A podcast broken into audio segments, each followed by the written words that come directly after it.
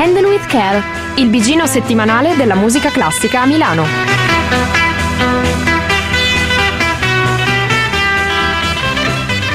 Giovani radianti, radiosi, radioascoltatori di Radio Statale! Sono le 21.08, è lunedì e questo è Handle with Care. Siamo un po' in ritardo, ragazzi, però... Vabbè, però c'era la... io sono un cane. Eh, quindi abbiamo detto non tagliamolo, dai, lo, ve lo facciamo sentire. Vi è piaciuto? Adesso Sì, ascoltiamo piaciuto? qualcos'altro. Sono pazzi, pazzissimi. È stato il mio pezzo preferito di sempre. Non voglio più parlare di Scarlatti. No, dai, non cambiare idea così, No, Tito. voglio parlare sempre solo di Stormi adesso. Detto proprio così, stormi. Ragazzi, come ogni settimana eh, vi portiamo a spasso per i vari concerti di Milano per eh, capire che cosa ci sarà, che cosa potrete ascoltare, dando un, po', un bel po' di rilievo a quelli che sono gratuiti soprattutto. E Perché iniziamo- siete poveri come noi. Esatto, quindi... Vabbè, ci- sfruttiamoli, ci sono tante cose belle. infatti. Barboni. Barbo. Ciao poveri! Baby Giorgio vi Baby disprezza Giorgio come invita- disprezza Sì, noi. sì, a noi ci disprezza di brutto. no?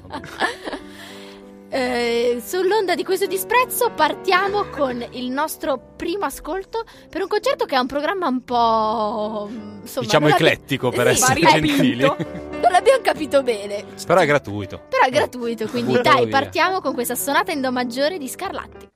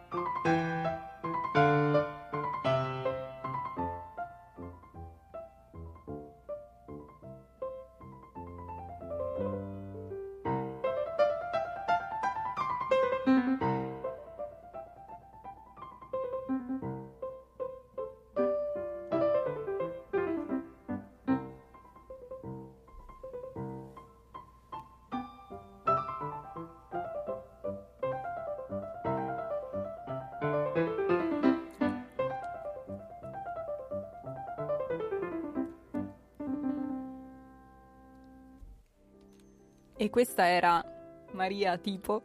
Non fare la battuta. Tipo... Non fare Fiat tipo, non fare che tipo mamma è, mia. tipo, tipo Maria. Eh, Era dai, le tipo diciamo Maria? tutte? Facciamo un brainstorming su... Tipo nel 1982. Ecco, allora. in un'incisione in cui appunto nel 1982 Maria Tipo al pianoforte eh, Scarlatti sonata in do maggiore K515 Mamma che bella. Che... Ovviamente era un riversamento da LP. Perché- e infatti Chiaro, sì. Chiaro, L'età chiaro. era Chiaro, evidente, Evidente. sembra ovvio. Dai, qualcuno ci parli di questo, con- ci, ci dica i dati del concerto. E quando è sto concerto? Quando è sto concerto? Ottimo. Bene, È ve lo dico io quando è questo È concerto. domani, è domani. è domani È domani, 9 febbraio 2016, ricordiamocelo, Ok. alle ore 18 in Conservatorio Sala Puccini. È un concertino un po' particolare dal programma veramente strano, come dicevamo prima, perché c'è prima la presentazione di un libro di, Paola Vio- di Paolo Viola, L'ascoltatore impertinente, edito per Arcipelago Milano 2015. Noi ci sentiamo un po' ascoltatori impertinenti. Sì, Noi dai. siamo impertinenti. noi cioè- impertiniamo Sì, proprio, proprio impertinentissimi. e, e appunto partecipano insieme all'autore, all'autore Luca Beltrami Gadola, eh, Michele Campanella, Antonio Lubaro e la curatrice del libro Maria, Ma- Maria Matarrese Righetti. Poi segue un concerto che mh, è un concerto principalmente per pianoforte. Ha prima una parte con Michele Campanella al piano, eh, che suona appunto due sonate di Scarlatti, la K270 e la K515, che è quella che abbiamo appena ascoltato, seguito da Ruggero Laganà che suona Ruggero Laganà, quattro fughe da Pop Out of the Fugue, un pezzo di sua composizione di due anni fa. Che a me incuriosisce molto. anche a me il, il titolo è molto, è molto interessante. in Sì, sì, sì, però eh, non abbiamo trovato registrazioni purtroppo. Eh, pazienza, andate a sentirlo. E poi al pianoforte rimane il, il professor La- eh, Laganà insegna al conservatorio. Rimane il professor Laganà eh, che accompagna Lorna Windsor, soprano, e che canta eh, di Schubert Drei Gesänge da Wil- Wilhelm Meister, di Fabio Vacchi Über die Sehnsucht Mignon e di Richard Stra- Strauss Wir sollen, eh, Wie sollen wir geheim sie halten? Che insomma è un programma un po' così che spazia dal, dal Settecento spagnolo è impertinente è un programma molto impertinente. Chi non era impertinente era Scarlatti che ha passato eh, la quasi totalità della sua vita no, un- che ha passato un lungo periodo produttivo della sua vita nelle per niente impertinenti corti iperiche ma Dove- Domenico o Alessandro? Domenico, figlio di, del famosissimo Alessandro. Domenico Scarlatti, famoso soprattutto come cembalista e compositore di musiche per cembalo, oltre che didatta, era famoso mh, per, per molte cose, soprattutto perché c'era una bellissima scena di un film in cui si raccontava la sua eh, sfida che, che- che affrontò in gioventù con eh, Handel al clavicembalo, sfida nella quale venne giudicato più bravo di, di Handel, un, un cembalista nettamente superiore rispetto a Handel, ma perse nella gara con l'organo. Era proprio fatta a manche questa gara. Sì, esatto. Se avesse vinto anche con l'organo, oggi ci chiameremmo Scarlatti with Care. Chi lo sa? Chi lo sa? Padunz. Scarlattina, qualcosa del genere. Esatto, bello. Vabbè. Eh, ci vuole il gioco di parole. Avremmo un mucchio di ascoltatori se ci chiamassimo così. E insomma, produttore- eh, Scarlatti scrive tra gli altri oratori, musica sacra e vocale, ma è, fam- è famoso oggi soprattutto per la sua produzione strumentale, in particolare per il cembalo. Ha scritto ben 555 sonate. per questo 555. Ragazzi, Cinque, era un predecessore della bizzona di Lino Banfi, la 555. Eh? Non guardatemi col solito occhio della mucca del prato. Io dispenso perle. Che È qua- l'occhio della mucca giovane quando vede il vecchio treno che passa in fondo al Vi spiegherò cos'è la bizzona. Va bene. Un'altra volta. E mh, appunto 555 sonate, che però come avete sentito sono da intendersi in un modo un po' diverso. Il, la- il termine sonata per Scarlatti significa breve composizione di un tempo in genere bipartita, quindi molto lontana da quella concezione viennese di, di- di sonata, di forma sonata che conosciamo. Queste sonate qui sono state ehm, pubblicate solo in minima parte durante la sua vita, ne sono state pubblicate solo 30 su 555. Eh, tutte le altre sono venute fuori dopo. e, soprat- e hanno rappresentato un punto cardine per gli studenti di pianoforte di tutto il mondo, soprattutto per la scuola russa che ha sempre valorizzato lo studio al pianoforte di queste sonate. Il loro uso, il- il- come- infatti, come, avete- come abbiamo sentito in questa registrazione un po' vecchiotta, erano suonate sul piano e, e verranno suonate sul pianoforte anche in conservatorio. La loro restaurazione, diciamo, sul cembalo è stata fatta ad opera di Kirkpatrick eh, verso la metà del secolo e in Italia è stata portata mh, alla fama, diciamo, al- è stata portata ad essere degna di nota da, mh, da Emilia Fadini, che, che tra l'altro ha curato, che è una clavicembalista molto importante, che tra l'altro ha curato anche l'edizione critica delle 555 sonate di Scarlatti. Batman. Per me la pippa su Scarlatti può, può anche considerarsi così, esatto. finita. La chiudiamo qua su Scarlatti. Andiamo avanti con un altro ascolto da un altro concerto sempre a cura del conservatorio e ci ascoltiamo di Monteverde come dolce oggi Lauretta.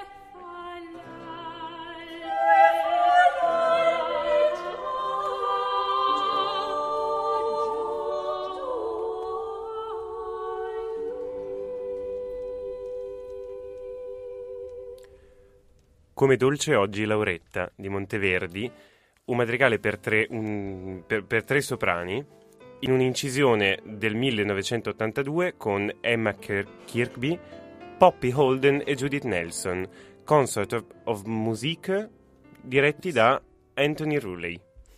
L'abbiamo ascoltato perché giovedì 11 febbraio alle 21 Sala Puccini del Conservatorio ci sarà un concerto a cura del Dipartimento di Musica Antica in cui appunto eh, figura questo pezzo in programma. Ricordiamo che l'ingresso è gratuito anche in questo caso.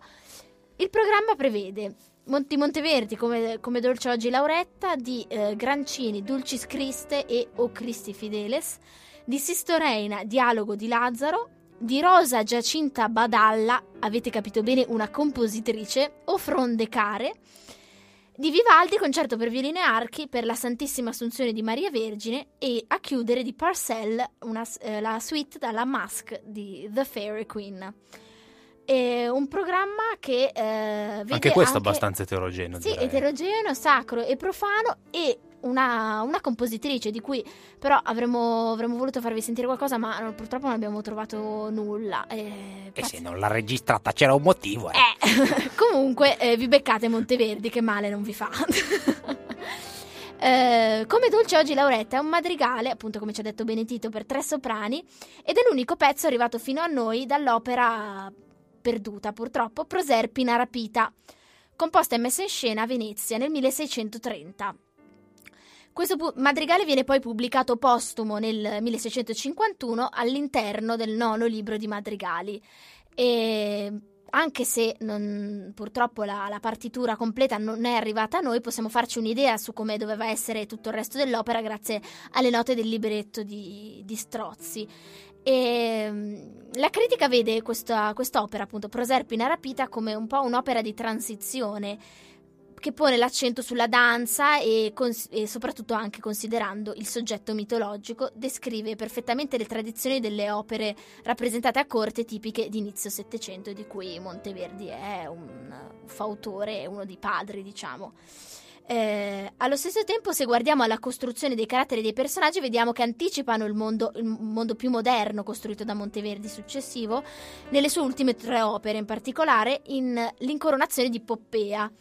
E, ad esempio, il temperamento di Proserpina anticipa quello di Poppea, quindi ehm, appunto sono due personaggi che un po' si assomigliano. Ehm, purtroppo sono tante le opere di, di- di Monteverdi che sono andate perdute e la maggior parte erano state composte tra il 1610 e il 1620 e probabilmente i manoscritti sono andati distrutti in- a causa di battaglie che coinvolsero Mantova nel 1630. Eh, è una grossa lacuna dal punto di vista della- soprattutto della ricerca musicologica perché costituirebbero un collegamento tra le prime opere del nostro Claudio e- che aveva scritto per la corte dei Gonzaga e, e le ultime scritte Scusa, invece l'amico per... tuo? Sì, è un Ah, carissimo amico ormai. Claudione. Claudione. Eh, sì, Certo. sì, sì, sono quei, son quei compositori che ti accompagnano, insomma, uno di quelli di Monteverdi. E, che invece poi scrive appunto invece le sue ultime opere eh, per il eh, Teatri di Venezia, quindi tutt'altra cornice, un pu- pubblico eh, non aristocratico, la, teatri insomma che eh, si rivolgono alla cittadinanza e non più a una ristretta corte. E quindi insomma c'è questa lacuna che mh, ci aiuterebbe, a se la colmassimo, ci aiuterebbe a capire l'evoluzione compositiva del maestro, eh, appunto nell'ambito dell'appena nato, si può dire melodramma. Tra l'altro, E- l'Arianna di Monteverdi si dice che l'Arianna è forse Sì, la più delle- importante la più tra le opere perdute. Si sì. dice che un manoscritto giaccia conservato privatamente da qualcuno che se l'è portato a casa. Ah qualche- sì? Sì, è un aneddoto che va in moda fra simpatici musicologi. Proprio queste battutone Sì, che sì. volano. eh. Pensate che... Scherzosi paleografi. Eh, pensate che anche Saint-Saëns ha dedicato un'opera a Proserpina e, e Saint-Saëns è stato uno dei maestri del prossimo compositore di cui vi parliamo, che è Fauré. Vai col Gabriellone.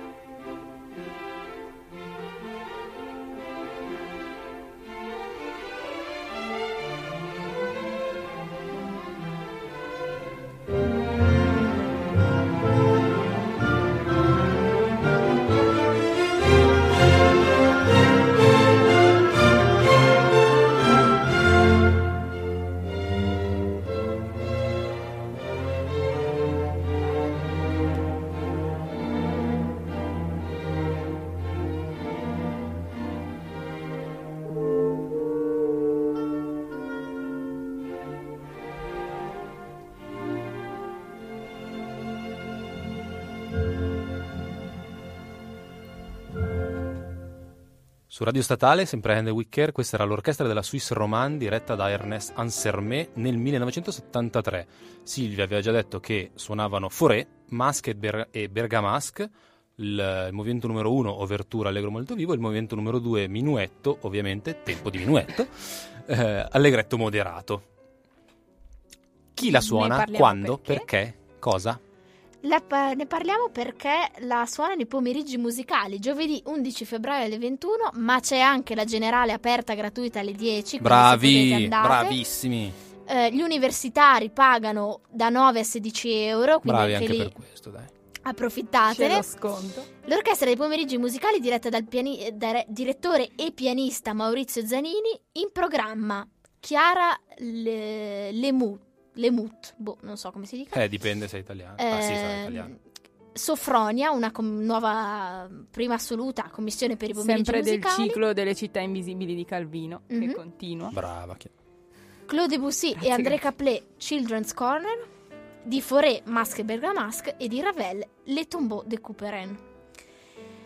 Un programma che guarda la Francia, forse anche Chiara Lemou, forse ha un Chi lo questo cognome. Sofron. Andiamo a stalkerarla. Andiamo a Sofroni. Sovrani. Andiamo a stalkerarla. Eh, nel frattempo io vi racconto qualcosa di questo pezzo che abbiamo appena ascoltato. Eh, Foré, da me amatissimo, no, al contrario di qualcun altro, quindi insomma ho sempre delle diatribe su- su- sul caro Foré che mi lasciano molto triste. Ma vabbè. Perché siamo impertinenti. È vero, Silvia, hai siamo- bisogno di ascoltatori impertinenti che abbiano, Avete ragione, ti devo facciano da mettermi, contraltare. devo mettermi in discussione. Ti rafforza questa cosa. Vabbè, quindi Foré prende il titolo di questa Masque e Bergamasque da eh, il secondo verso di Claire de Lune, una poesia di Verlaine. Eh, la prima mo- di molte che il compositore metterà in musica nel, 18- nel 1887, all'inizio della sua carriera. Ehm, poi, diciamo, ripesca questa, questa Masque e Bergamasque nel 1918, quando il principe Alberto I di Monaco, su suggerimento di Saint-Saëns che vi citavamo prima, chiede a, a Fauré di scrivere una piccola pièce musicale per il teatro di Monte Carlo. E appunto questa espressione Masche e Bergamasque continua a tornargli in mente e il piacere che comporta il gioco con queste due parole che ricordano le maschere della commedia dell'arte e l'antica danza popolare che prende il nome proprio dalla città di Bergamo. Ehm, insomma, per Io collegarci pensavo fosse poi... uno scioglilingua, invece è davvero bergamasco. No, no, no, è proprio bergamasca. bergama- la, la bergamasca o il bergamasco, ho trovato tutte e due... È come la Pavan. sono Sì, sì, sì, sì. Come la Eh. Monferrina. La Eh, sempre sul. Piemonte È proprio come quella. eh. Anche la Monferrina. Abbiamo cioè. la, la Vestale del Piemonte ha parlato anche questa volta. La voce Sabauda. esatto. L'eco della Val... Va bene. Attento a quello che stai per dire. Per collegarci al resto del programma, che appunto guarda, guarda la Francia, è, è giusto ricordare che anche Debussy aveva messo in musica la stessa poesia Claire de Lune, che è eh, famosissimissima, che conoscete tutti, e ha composto una suite bergamasque per piano nel 1890, il cui terzo movimento è proprio la famosa Claire de Lune, che appunto avete sentito tutti qual- qualsiasi momento, non lo so, insomma, sicuramente la conoscete. Questo è l'ultimo lavoro orchestrale della carriera di Fauré, che mm, poi eh, si avvicina anche in questo modo al teatro musicale, però lui non scriverà mai una vera e propria opera. Eh, la su quella che si avvicina di più è Penelope, credo sia Penelope, insomma, ma eh, non, non scriverà mai una, una vera e propria opera, eh, insomma, un melodramma, ma non. Eh, io non ne ho sentito la mancanza, quindi così, grande Gabri. Quindi se non l'hai sentita tu possiamo stare Eh, che tranquilli. sono la sua fan numero uno, possiamo- potete stare tranquilli. Quindi andatevi a sentire questo bel concerto, Orchestra dei pomeriggi musicali, giovedì 11 febbraio alle 21. E sabato pomeriggio alle 17. Sapevatelo. Sapevatelo. Andiamo Replicatelo avanti. anche. Andiamo avanti, andiamo avanti con un altro ascolto e dai, Ci lanciamolo. spostiamo un po' di genere, di geografia, di secolo. Insomma, facciamo proprio un bel trasloco e andiamo da un'altra parte. Andiamo.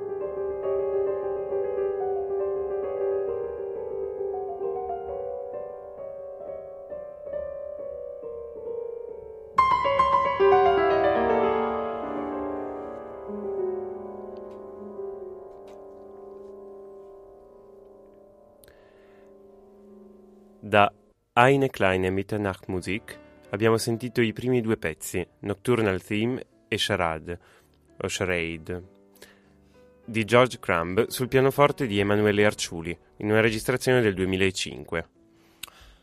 Il concerto è un concerto abbastanza particolare, questo di cui vi raccontiamo. Si tiene alla Palazzina Liberty domenica 14 alle 10.45 di mattina e già dal titolo un po' così imperscrutabile. Sì, diciamo così. Rifratte immagini sonore. È un concerto di piano solo. eh, la protagonista è Giusy Caruso, che è una pianista e ricercatrice anche, mh, abbastanza giovane, mi sembra sia sui 30 anni, che si divide fra l'Italia e il Belgio nella sua attività di ricerca musicologica e suonerà un po' di cose varie. Ecco, Intan- rifatte. intanto ci ripassiamo. E ci ripassiamo Claire de Lune di Debussy. Eh. Comunque che. E ve la beccate così Ecco. proprio bam. Poi Anna Gemelli, che è una compositrice vivente che ha studiato a Milano, eh, quattro haiku. Biagio Putignano, anche lui un compositore italiano vivente, a Terra Chromi. Schumann in der Nacht, appunto di Kramb questo Eine kleine Mitternachtmusik, il cui sottotitolo è Ruminations on Round Midnight by Thelonious Monk, di cui adesso vi racconto qualcosa, e in ultimo Davide Anzaghi, altro compositore vivente, sonora per pianoforte e piccole percussioni. Eh, un concerto abbastanza economico perché con 10 euro ve la cavate, under 24 5 euro.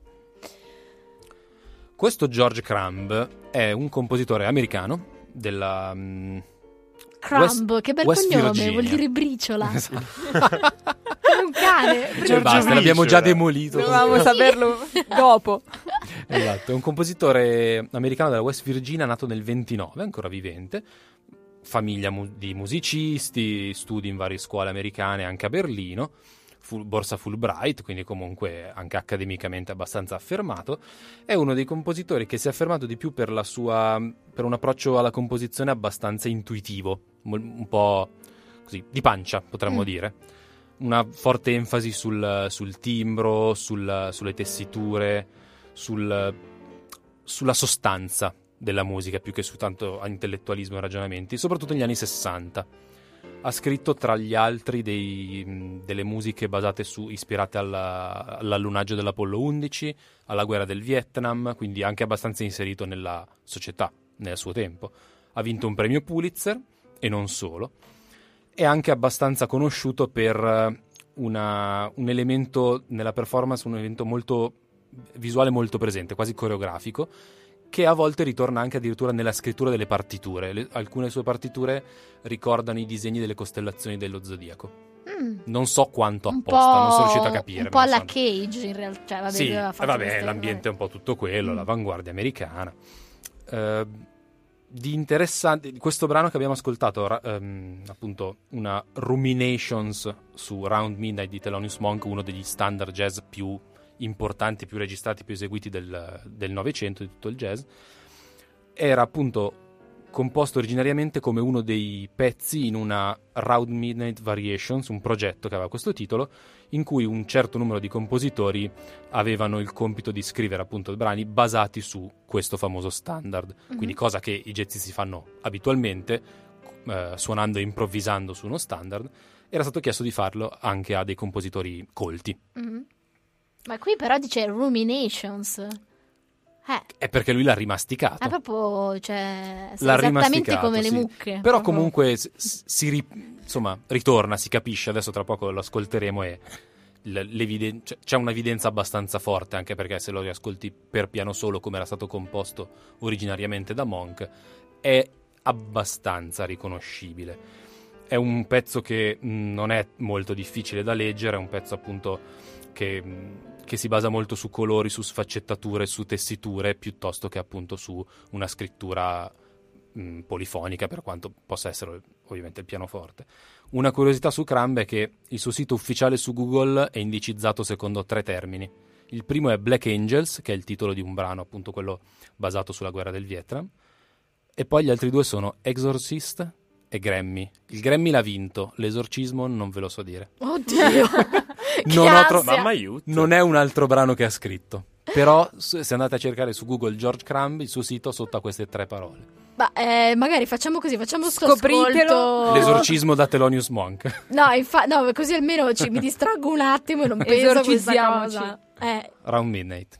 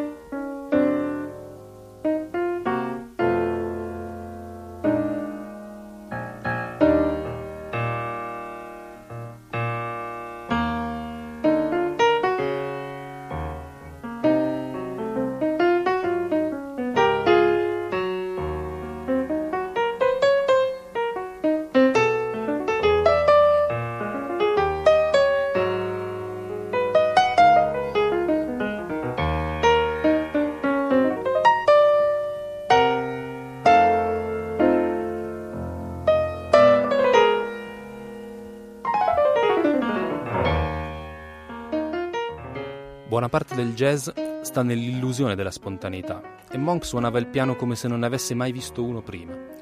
Ci arrivava da tutte le parti, usando i gomiti, tirandogli i fendenti, scorrendo i tasti come carte da gioco, punzecchiandoli come se scottassero, o traballandoci sopra come una donna sui tacchi a spillo, trattandolo come non si sarebbe mai dovuto trattare un pianoforte classico.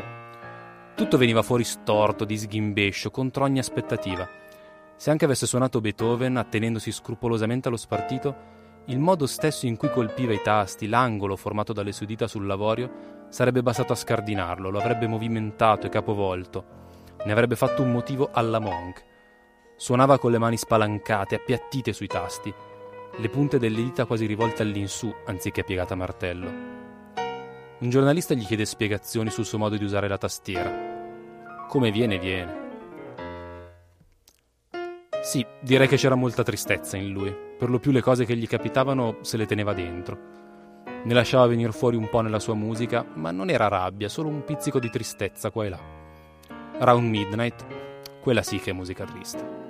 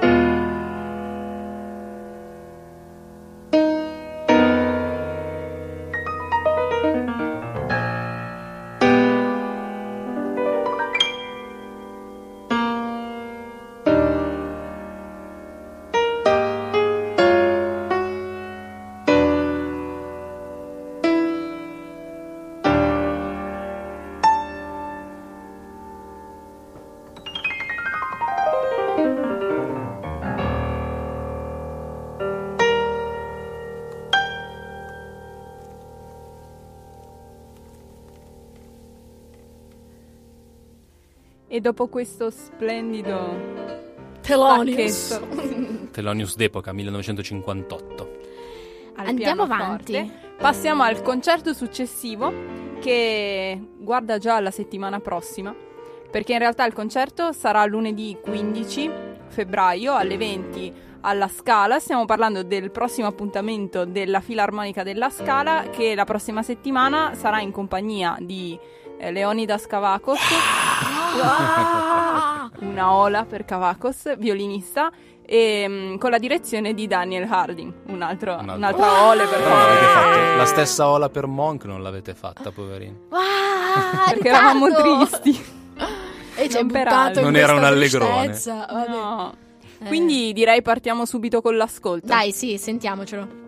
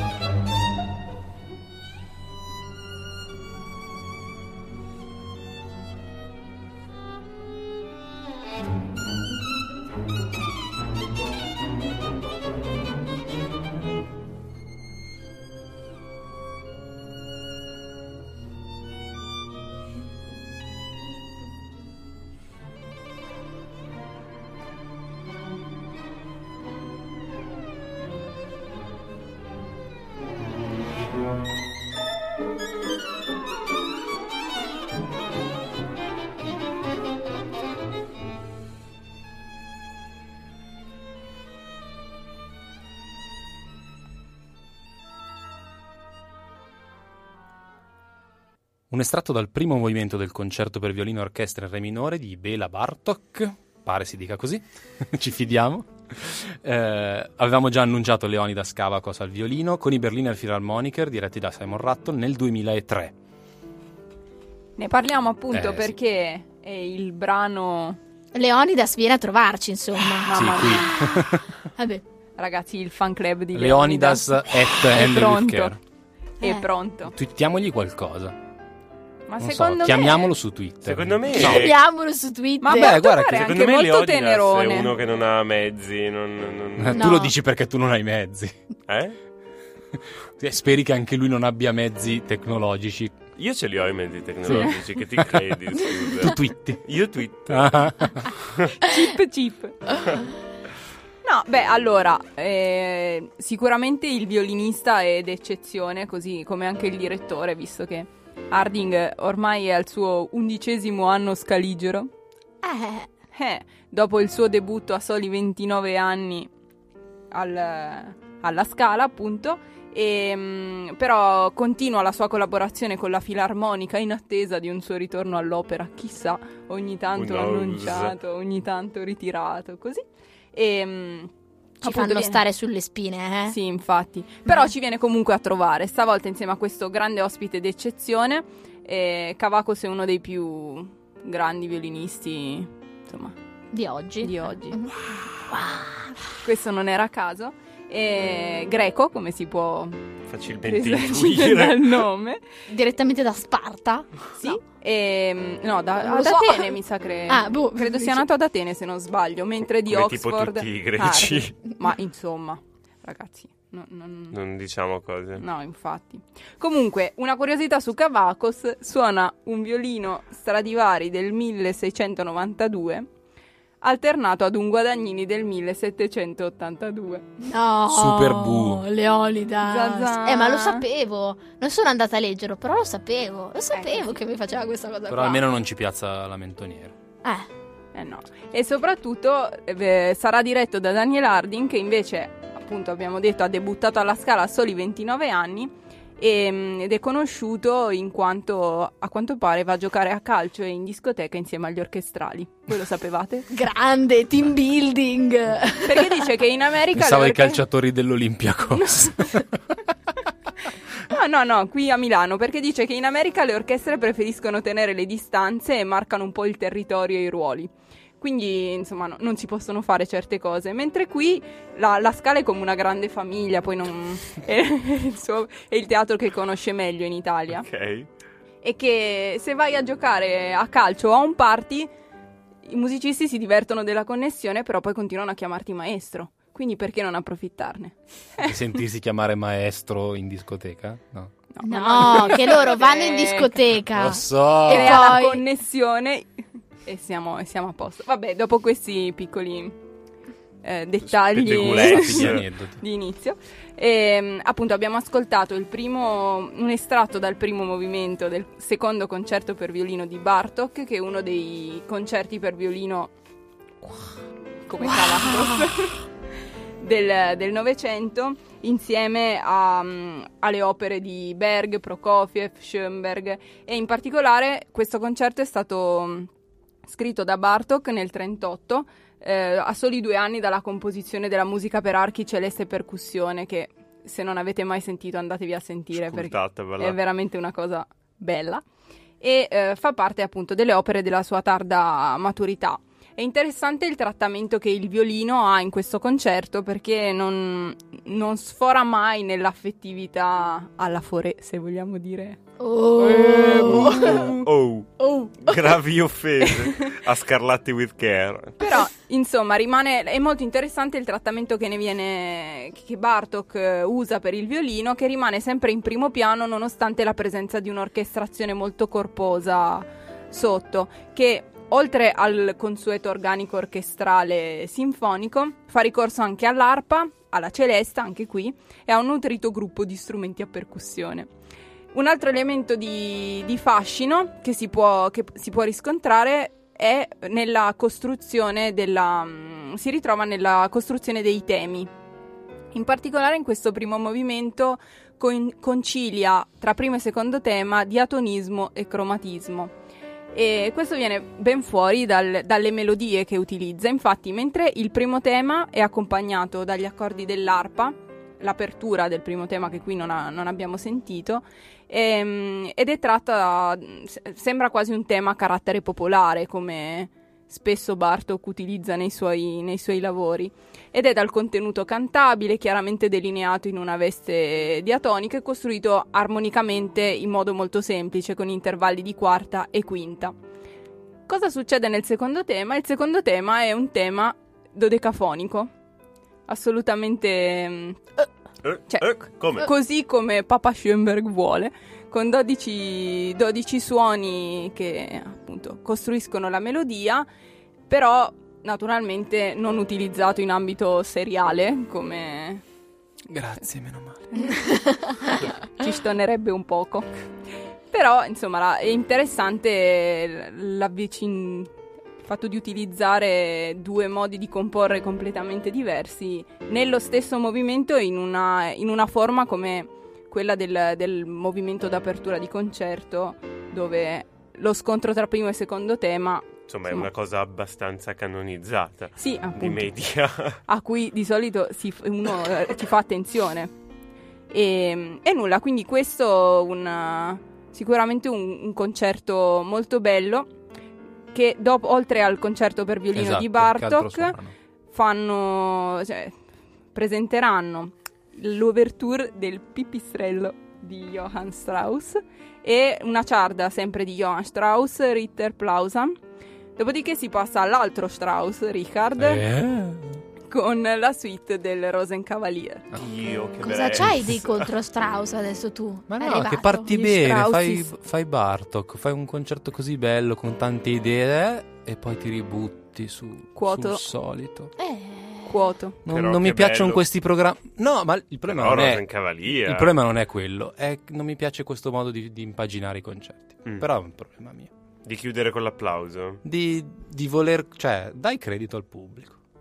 Alla scala, so- cioè, cioè, hai Sì, certi eh. esecutori che Eh. dici, puoi fargli fare qualunque roba e sai che, bene o male, andranno bene. Sì. col Ne pubblico della saranno scala non è, non- non è detto. Eh. sì, A, a Però maggior quella- ragione, Mm. Stimoliamoli un po', no? Ah, Eh. Sì, forse sì. Sì, poi tra l'altro Però che bello, che bello, che bello un'ultima curiosità per chi non conoscesse Cavacos. Eh, Cavacos è anche direttore d'orchestra egli stesso ormai da boh, una quindicina d'anni quasi e mm, quindi insomma è anche molto interessante sentirlo suonare con, insomma, emerge tutta la sua comprensione musicale. Eh, Poi sia lui che Harding sono molto puliti nel- nell'interpretazione, molto limpidi proprio e leggiadri. Quindi dopo questa direi che Quindi con Possiamo- leggiadria passiamo. leggiadria con passiamo a- leggiadria andate Allora, a- dobbiamo confessare il a fatto approfondimento. che l'abbiamo registrato Vabbè, l'approfondimento. È andata così. Eh, giustamente andata non così. tutti Sì, i nostri Per ospiti sono disponibili maggiore. alle 22 E non tutte le sera. nostre ciambelle riescono col buco. Ma è quello però. Cioè, Ci stiamo poi provando. di- diventano torte se non hanno il Esatto. quindi va bene lo stesso. Quindi Esatto. cosa vi lamentate vorremmo sapere. Vabbè, al di là del fatto che l'abbiamo registrata, Abbiamo intervistato. Nicola Campogrande mitico, grande. e vi racconteremo poi perché nell'approfondimento e ci sentiamo la sigla e un- degli ascolti che mamma mia quanto, paura. quanto spaccano ragazzi